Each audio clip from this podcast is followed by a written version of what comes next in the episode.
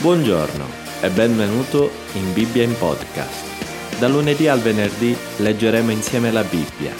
Alla fine di ogni episodio chiariremo alcuni punti della lettura. Buon ascolto, Dio ti benedica.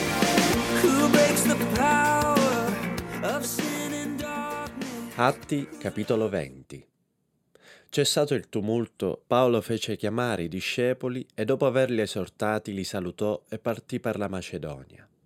Attraversate quelle regioni, rivolgendo molte esortazioni ai discepoli, giunse in Grecia. Qui si trattenne tre mesi. Poi, dato che i giudei avevano ordinato un complotto contro di lui mentre stava per imbarcarsi per la Siria, decise di ritornare attraverso la Macedonia. Lo accompagnarono fino in Asia Sopatro di Berea, figlio di Pirro, Aristarco e secondo di Tessalonica, Gaio di Derba, Timoteo, della provincia d'Asia, Tichico e Trofimo. Questi andarono avanti e ci aspettarono a Troas. Trascorsi i giorni degli azimi, partimmo da Filippi e dopo cinque giorni li raggiungemmo a Troas, dove ci trattenemmo sette giorni. Il primo giorno della settimana, mentre eravamo riuniti per spezzare il pane, Paolo, dovendo partire il giorno seguente, parlava ai discepoli e prolungò il discorso fino a mezzanotte. Nella sala di sopra, dove eravamo riuniti, c'erano molte lampade. Un giovane di nome Autico, che stava seduto sul davanzale della finestra, fu colto da un sonno profondo, poiché Paolo tirava in lungo il suo dire. Egli, sopraffatto dal sonno, precipitò giù dal terzo piano e venne raccolto morto. Ma Paolo scese, si gettò su di lui e abbracciatolo disse, Non vi turbate, perché la sua anima è in lui.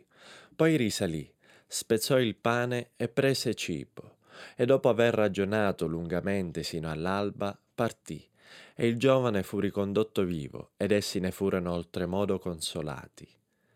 Quanto a noi, che eravamo partiti con la nave, facemmo vela per Asso, dove avevamo intenzione di prendere a bordo Paolo, perché egli aveva stabilito così, volendo fare quel tragitto a piedi.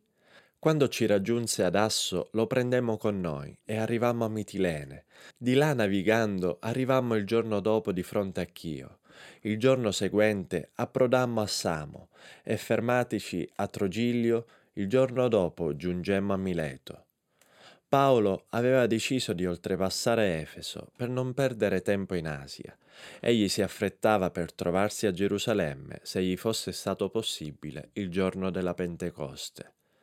Da Mileto mandò a Efeso a chiamare gli anziani della Chiesa.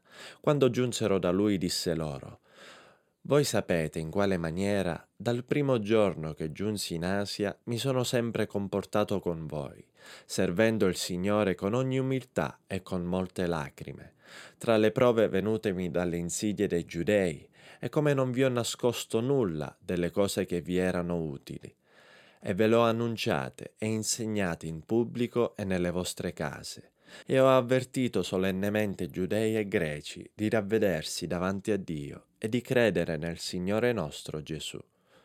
Ed ecco che ora, legato dallo Spirito, vado a Gerusalemme, senza sapere le cose che là mi accadranno.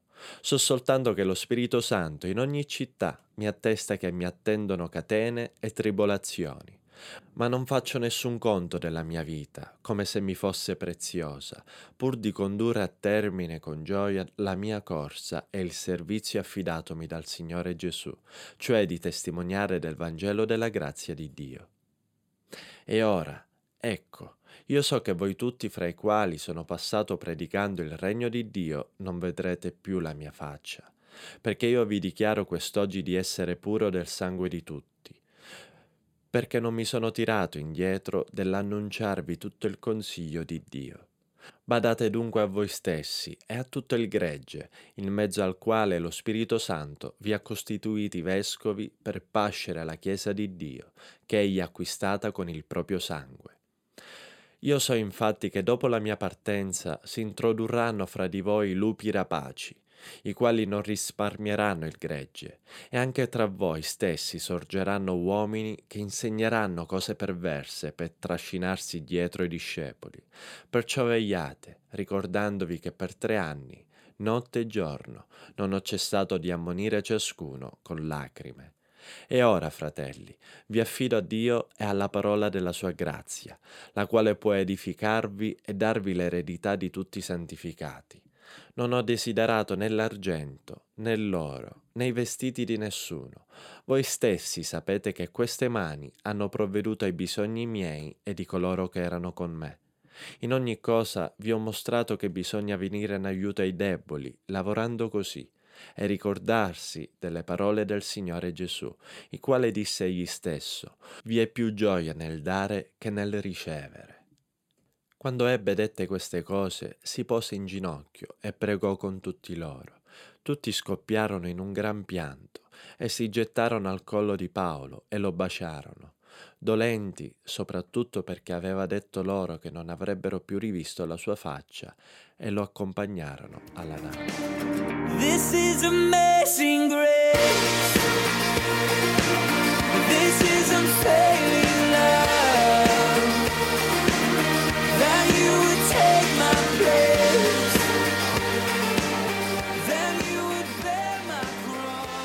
Noi possiamo solo immaginare il panico che deve aver colpito i presenti mentre la riunione veniva sospesa per andare a verificare le condizioni di Eutico. Pochi possono raccontare di essere caduti dal terzo piano e di esserne usciti vivi. Quindi possiamo immaginare l'apprensione dei presenti mentre scendevano le scale con il cuore in gola, sperando e pregando di trovarlo ancora vivo.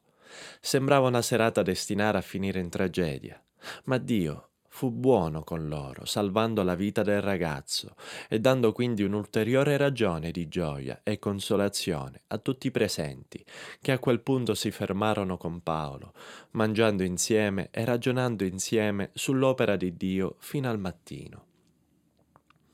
Insomma, sembra proprio che quell'evento traumatico tolse il sonno a tutti quella notte, dando loro ulteriore desiderio di stare insieme.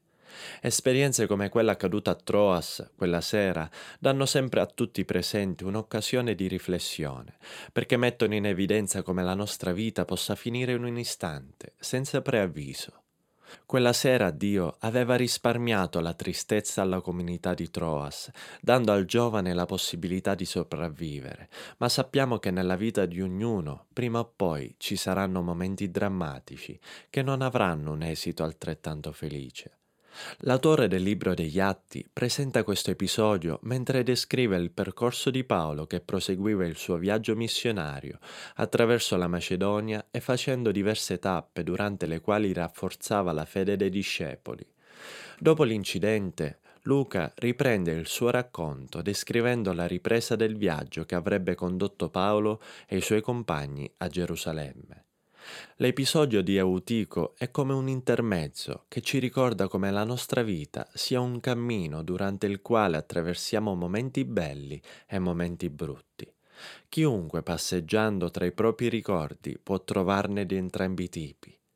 Per Paolo e i suoi compagni il ricordo di quella sera era rimasto legato alla misericordia di Dio, che aveva salvato quel giovane trasformando un momento drammatico in un momento di gioia. Quel ricordo sarebbe stato importante anche quando, nel proseguimento della loro vita, ci sarebbero stati altri momenti che non si sarebbero risolti ugualmente bene. Il medesimo Dio, che aveva salvato Eutico quella sera, prima o poi avrebbe permesso la morte di Eutico. L'appuntamento era solo stato rimandato ad un momento futuro, perché, a causa del peccato, questo è il destino di ogni essere umano ma anche quando questo fosse accaduto, il medesimo Dio che lo aveva salvato quella sera aveva il potere di risuscitarlo un giorno in modo definitivo affinché Eutico potesse vivere per sempre.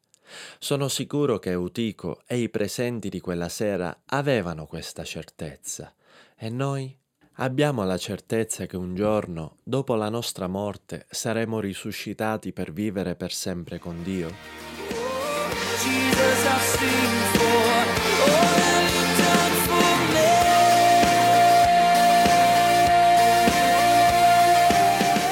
Ciao, io sono Ruben e questa è Bibbia in Podcast.